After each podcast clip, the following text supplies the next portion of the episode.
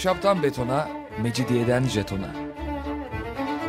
Alameti kerametinden menkul kent hikayeleri.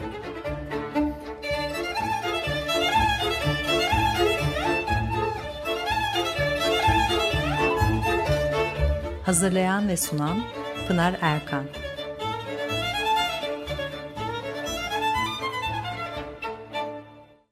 Efendim merhabalar. Bir haftalık aradan sonra yine birlikteyiz. 94.9 frekanslı açık radyoda ahşaptan betona, mecidiyeden jetona tam şu anda başlamış bulunmakta.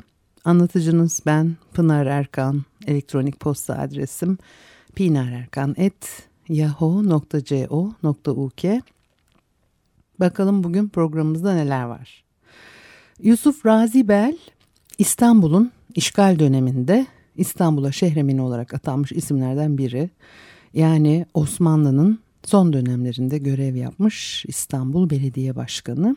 Yusuf Razi Bel, Leyla Saz Hanımefendi ile Sırrı Paşa'nın oğulları. Leyla Saz Hanımefendi'nin diğer oğlu Vedat Tek idi. Ee, Leyla Saz Hanımefendi de biliyorsunuz Osmanlı devrinde yetişmiş en önemli iki bestekar hanımdan e, biri olarak e, değerlendirilir. Daha önce kendisinin anılarından size e, Çırağan Sarayı ile ilgili bilgiler aktarmıştım. Bugün oğlu Yusuf Razi Bel'in Cağaloğlu'ndaki artık yerinde yerler esen konağını tarifle başlayarak konak yaşamında kesitler vermek istiyorum. Yusuf Razi Bey Galatasaray Lisesi'ni bitirdikten sonra 19. yüzyılın sonlarında inşaat mühendisliği okusun diye Paris'e e, gönderiliyor. Giderken yanına verilen eşyalar arasında gümüş taharet ibriği de varmış. Orada öğrenciyken e, yaşadığı pansiyonun sahibinin kızıyla evlenip ülkesine e, geri dönüyor. İstanbul Şehreminliği e, Posta Telgraf Nazırlığı, Nafya Nazırlığı yapmış. Daha sonra e, tüm bu işleri bırakıp gazetecilikte yapmış. Annesi babasından şöyle bir söz ettik. E, Ali Neyzi'nin ise annesinin dayısı oluyor. Ali Neyzi Kızıl Toprak'taki köşkü ve oradaki yaşamı anlatan, e, kendi ailesini anlatırken Osmanlı devrinden Cumhuriyet dönemine geçişle ilgili bize birçok örnek sunan güzel kitaplar yazmıştır. Cağaloğlu'nda e, Yusuf Razi Bey'in görkemli bir e, konağı vardı dedim. Ali Neyzi bir bayramda bu konağa bayram ziyareti için götürülüyor. Aslında o sıralarda bile e, konağın görkemi çoktan kaybolmuş. En az altı kanadı olan çok yüksek bir kapının önüne geliyorlar. Ali Neyzi'nin babası bu görkemli, yüksek, çok kanatlı kapının hemen yanında göze çarpan ufacık bir yan kapının üzerindeki e, zile basıyor. İçeriden birinin merdivenlerden atlayarak indiğini duyuyorlar. En sonunda evlatlık e, görünümlü genç bir kız ancak bir kişinin geçebileceği genişlikteki o yan kapıyı açıyor ve e, misafirler teker teker avluya giriyorlar. Girdikleri avlu en az 6 metre yüksekliğinde 15 metre derinliğinde e, yerleri taş kaplı büyük bir avlu. E, konağın e, görkemli zamanlarında bu altı kanatlı kapı katlanarak açılır ve şehremini atlı makam arabasıyla bu avluya girer. Dış kapı tamamen kapanıncaya kadar arabasından inmezmiş. Küçük kapının olduğu yanda e, yukarıya çıkılan bir e, merdiven varmış. E, giriş avlusundan asıl eve ulaşmak için buradan 40 basamak çıkılıyor. Basamakların sonu konağın kabul salonuna e, açılıyor. Bu avludan sonra e, 4 kat yükselen bir konak burası. Arka tarafta konağın azametine göre e, küçük sayılabilecek bir e, bahçesi var. Daha önce tarihi yarımadadaki konut konaklardan söz ederken e, irili ufaklı bahçeleri olduğunu da konuşmuştuk. Hatta 16. yüzyıldan 19. E, yüzyıla gelene kadar konutlar evrilmiş, bahçeler küçülmüş idi. Yüksek tavanlı e, odalarda aynalar, dolaplar, e, basınca ayağınızın içine battığı halılar, billur avizeler, e, lambalar hemen göz alıyor.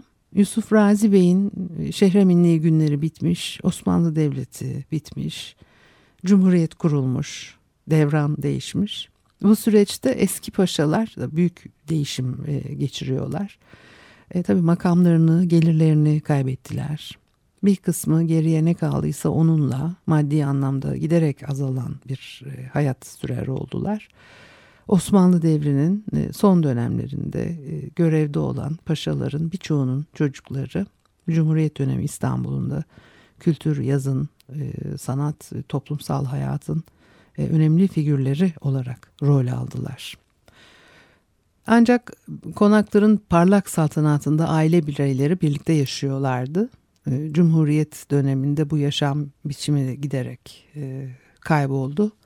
Aile büyükleri birer birer hayattan çekildikçe geriye kalan paşazadeler de kendi küçük e, çekirdek aileleriyle kendi içlerine çekildiler. Modernite, yeni koşullar, ekonomik koşullar, o şaşalı, debdebeli, masraflı konak hayatını sürdürmeye elverişli değildi artık. Tüm fertleri bir arada tutacak aile büyükleri kalmayınca kopuşlar kaçınılmaz oldu. E, konaklar, köşkler devam ettirilemedi. Yusuf Razi Bey'in şehre günleri bitmiş. Teknik üniversitede ders vererek e, geçimini sağlıyor artık. Ancak hala konağında yaşamaya devam ediyor. Yusuf, e, Yusuf Razi Bey'in e, fakir düştüğü, etrafın düzensizliğinden anlaşılıyordu diyor e, Ali Neyzi. Yüksek tavanlara karşın etrafın işhanlarıyla dolmaya başladığı o yıllarda Konağın içinde bir daimi loşluk. Oraya buraya acemice takılmış elektrik lambaları günün her saati yansa da konağın feri gitmiş çoktan. Yerine işte o daimi loşluk yerleşmiş. Yusuf Razi Bey ile e, Fransız eşinin iki çocuğu olmuş. Bunlardan erkek olanı uçarı, çapkın. Çalışmaktan ziyade dünyayı gezmiş. Ana dili Fransızcadan başka 5-6 dil daha öğrenmiş. Uzun boylu, son derece yakışıklı biriymiş. Paris'te bir genç kızıyla arkadaş oluyor. Kızın babası meğerse bir Macar kontuymuş. Bir Türk ile ilişki kurduğunu öğrenince kızını Paris'ten kaçırıp Budapeşte'ye yakın bir yerdeki şatosuna kapatmış.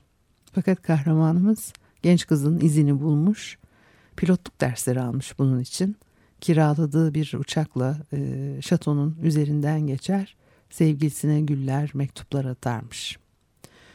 Ya e, kont bu delişmen Türk gencini ülkesinden attırmış ya da işte paralar suyunu çekince genç adam İstanbul'a dönmek zorunda kalmış. Bu tür hikayeleri bol bol okuyabilirsiniz Osmanlı paşazadelerinin anılarında, yaşam öykülerinde.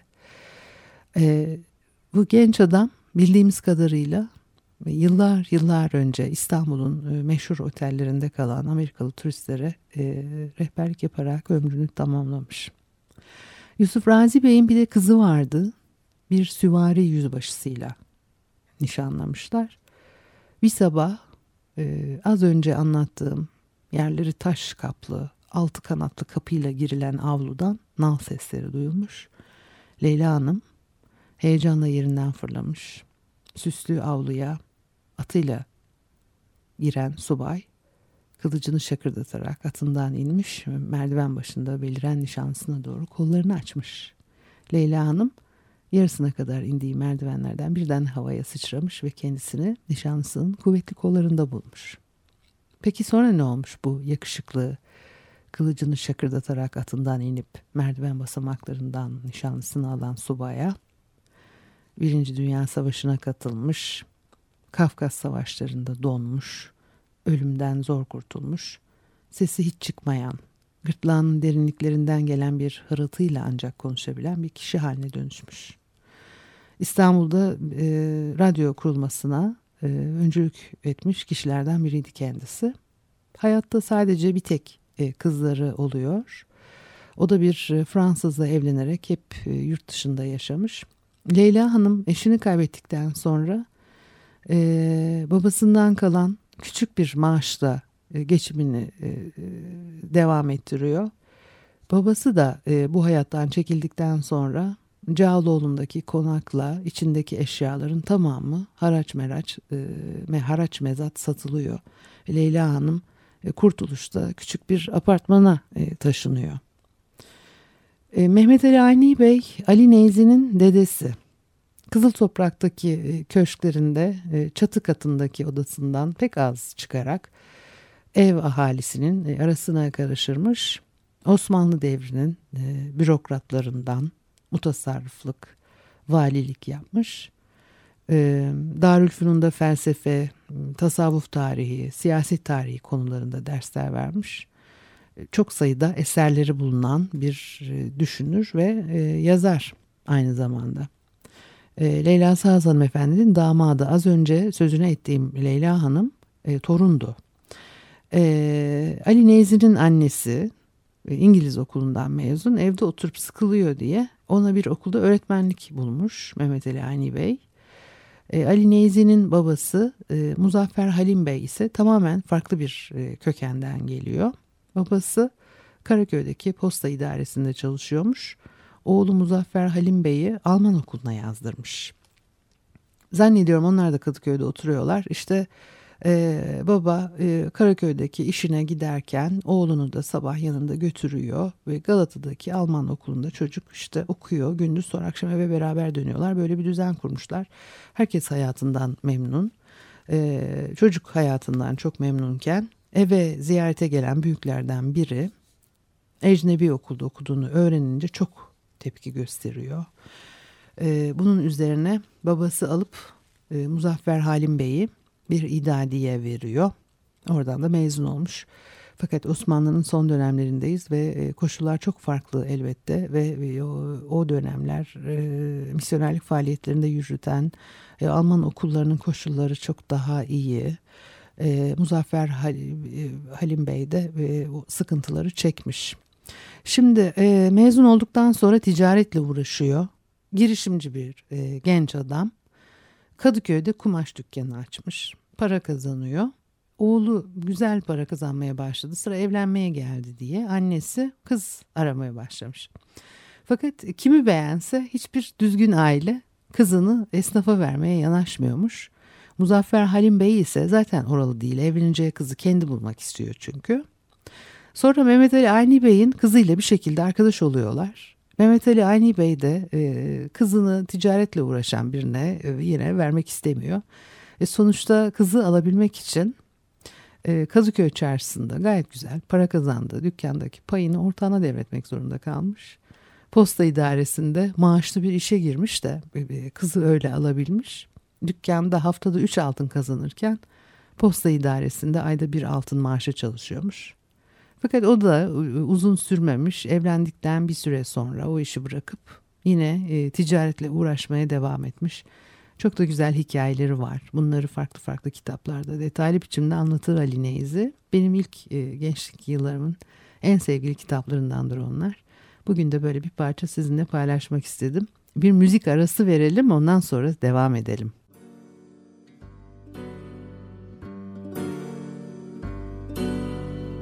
Birden bire çıkıverip gel.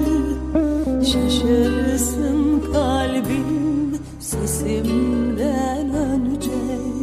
Ne güzel olur bilsen ne güzel. Çıldırırım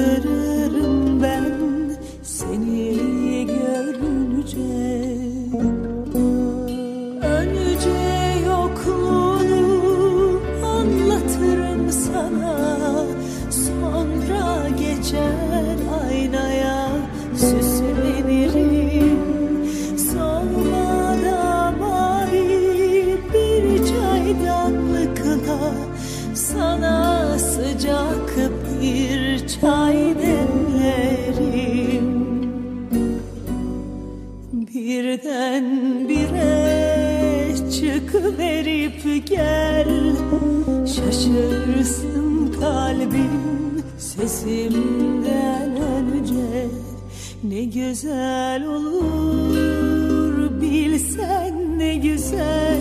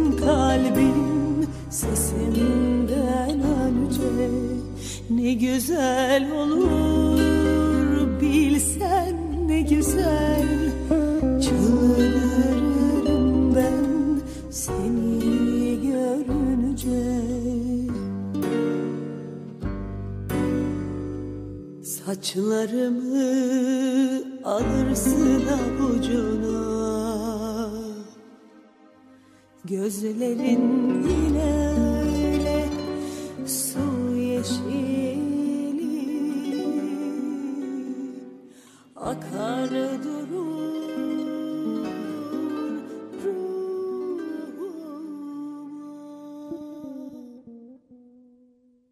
Efendim Ahşaptan Betona, Mecidiyeden Jeton'a Açık Radyo'da devam ediyor. Pınar Erkan'ı dinlemektesiniz. Ali Neyzi'nin e, anılarından Osmanlı döneminden Cumhuriyet dönemine geçişte e, yönetim kademesindeki paşa aileleri çocuklarının yaşamlarının nasıl değişip dönüştüğünü e, bir parça anlatmaya çalışıyorum bugün sizlere. Yusuf Razi Bey'in konağıyla başladık. Evlatlıklarla birlikte köşk içinde günlük hayat nasıl dönüyordu ona bakabiliriz belki biraz. E, Ali Neyzi çocukluğunu Kızıl Toprak'taki köşkte e, dedesi Mehmet Ali Ayni Bey ve e, anneannesinin m, yanında geçiriyor. E, tabii annesi babası da var, köşkte teyzesi var, ailesi var ve hep birlikte yaşıyorlar. Anneanne çok güçlü bir karakter ama bugün size ondan söz etmeyeceğim. E, anneannesinin e, sağlığında köşkte her zaman en az 3 evlatlık bulunurmuş. Osmanlı'nın e, son döneminde ailesine belirli bir e, ödeme e, yapılıyor bu çocukların ve bir tür anlaşmayla birlikte köşklere alınıyor. Kız çocukları onlara deniyor evlatlık. Mesela bir tanesi köşke geldiğinde 5 yaşındaymış. E hemen o yaşta hizmet etmeye başlamıyorlardı herhalde bu bebekler. E, köşkte e, belirli işleri görecek yaşa gelene kadar büyütülüyorlardı diye tahmin ediyorum veya işte e, köşklerle kıyas götürmez ama e, Cumhuriyet döneminde de vardı bu evlatlıklar. Yani ben köşkte falan büyümedim ama e, bizim evde de e, köyden gelmiş bir e, evlatlık kız vardı ve söylemeye utanıyorum ama bana o bakıyordu. E, 70'li yıllardan söz ediyorum. E, küçük ablalar bunlar. Biraz ev işi görüyorlar, biraz çocuklara bakıyorlar filan. Bir pazar sabah babası Muzaffer Halim Bey e, Ali Neyzi'nin de aralarında olduğu üç oğluyla birlikte bir yere gideceklerini haber vermiş. Saat 10 civarı gelen taksiye binmişler ve e, Göztepe'de büyük bir bahçe içinde yer alan görkemli bir köşkün önünde inmişler. Plevne e, kahramanı Gazi Osman Paşa kendisine yazlık olarak yaptırmış bu köşkü. E, çok e, meşhurdur Plevne Gazisi Osman Paşa. E, orada padişah bile ağırlamış. E, hakkın rahmetine kavuşunca e, mirasçıları köşkü devam ettirememiş. O gün e, köşkün eşyalarının açık artırmayla satılacağı günmüş meğersem. Ardından da köşk yıkıcılara teslim edilecek. Yani çok sayıda köşk konağın akıbeti bu olmuştur. E, yüzyılımızda mirasçılar içindeki eşyayı e, satıp e, konakları köşkleri e, yıkıcılara verdiler. E, köşkün içi tam bir saray gibiymiş. At koşturacak kadar geniş salonlar, her köşesine kadar Fransız marketriyle kaplıymış. Öyle ki üzerine basmaya kıyamazsınız. Tabii bunlar çok ince işçilikli, çok kıymetli e, sanatlar. Giriş holünden başlayıp üst kata dönerek çıkan merdiven trabzanının sona erdiği yerde başımdan büyük kristal bir top vardı diyor Ali Neyzi. Yani o merdivenin trabzanından e, kaymaya başlarsanız e, bittiği noktada işte bu topa dayanıp duracaksınız tavanlardan avizeler sarkıyor filan. Böyle salondan salona e, gezinirken e, Muzaffer Halim Bey tamamen e, siyahlar içinde yaşlı bir e, kadını yakalamış. Kusura bakmayın ama acaba siz paşanın yanında çalışanlardan mıydınız merak ettim demiş. Kadın öyledir efendim diye yanıt vermiş. E, Muzaffer Halim Bey bu sefer tabii cesaret bulmuş. E, bu muhteşem salonlar, bu süslü eşyalar nasıl temizlenirdi diye e, sorunca kadın gülmüş. Biz 42 kapı yoldaşıydık paşamızın hizmetinde diye e, yanıt vermiş. Şimdi e, Göztepe'de sadece e, kadın hizmetli sayısının e, 42 olduğu bir köşk ve burada sürülen hayatı siz e, düşünürsünüz elbette. Yani bir bu kadar da erkek hizmetli var mıydı acaba? Başka türlü hayatlar. Kendi yaşadıkları çok daha küçük ölçekli köşk için Ali Neyzi aydınlatma örneğini vermiş. İşte onların da e, mümkünse üçün altına düşürmüyorlarmış evlatlık sayısını. Henüz e, elektrik olmadığı için akşamları gaz lambaları e, kullanılıyor. 20 odaya işte belki 15'in üzerinde lamba e, gerekirdi. Çünkü yani sürekli de her odada e, lamba yanmıyor tabii ki. Örneğin akşam yemeğinde masada ve çevresinde işte 4-5 lamba yakılmış e, olurdu. Lambaların boy ayakları da çok değişken. Yemek sırasında masanın üstünde en az 70 santim yükselen bronz işlemeli ayaklar üzerine yerleştirmiş iki eş lamba yakılıyor. Bundan başka porselen sürahi boyunda kaplar üzerine yerleştirilmiş ve e, elde taşınan lambalar var. En küçüğüne de idare lambası deniyor. Bunların e, boyları bir karışı e, aşmıyor ve verdikleri soluk ışık ancak e, yürürken önünüzü görmeye yeter. Örneğin tuvalete giderken böyle bir idare lambasından büyüyle gidilmiyor. Ayrıca işte tabii mumlar da yakılabiliyor 5-6 kollu şamdanlarla aydınlık sağlanıyor odalarda. Özellikle yaz aylarında esinti ve rüzgarlarla bir kapı pencere açıkken mumlar hemen söndüğü için çok tercih edilmiyor. Mumlar eriyor, akıyor. Şamdanlarda, lambalarda tabii is oluyor, camları kararıyor.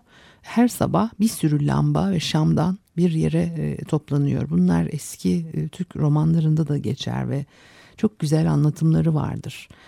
E, genellikle hanımlara ayrılmış kapalı bahçede yapılırmış bu işler. E, Ali Neyzi'nin ailesinin evinde hepsi elden geçirilip o akşam için kullanıma hazır hale gelecek şekilde temizleniyor.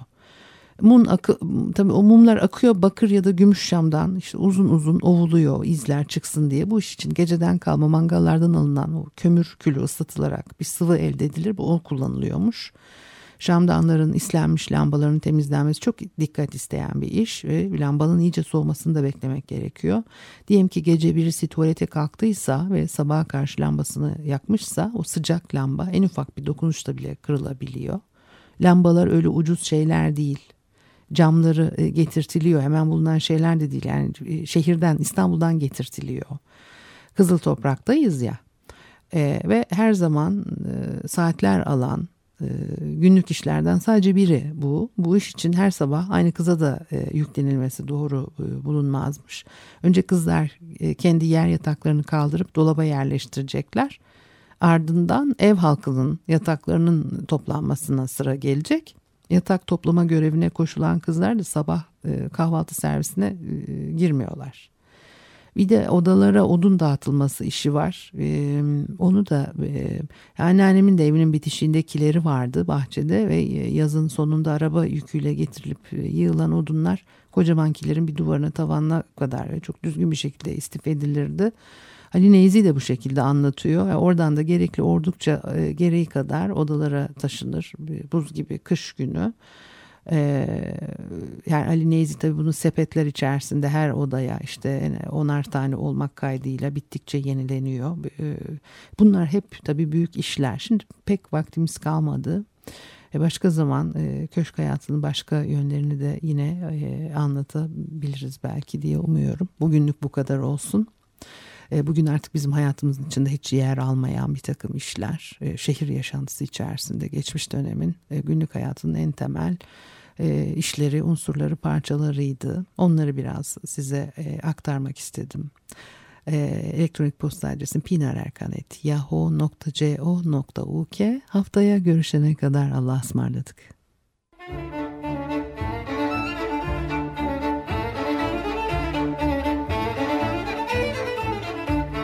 Ahşaptan betona, mecidiyeden jetona. Alameti kerametinden menkul kent hikayeleri.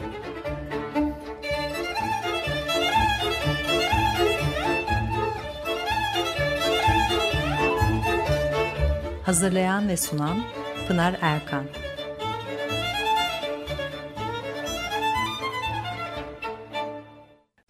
Açık Radyo program destekçisi olun. Bir veya daha fazla programa destek olmak için 212 alan koduyla 343 41 41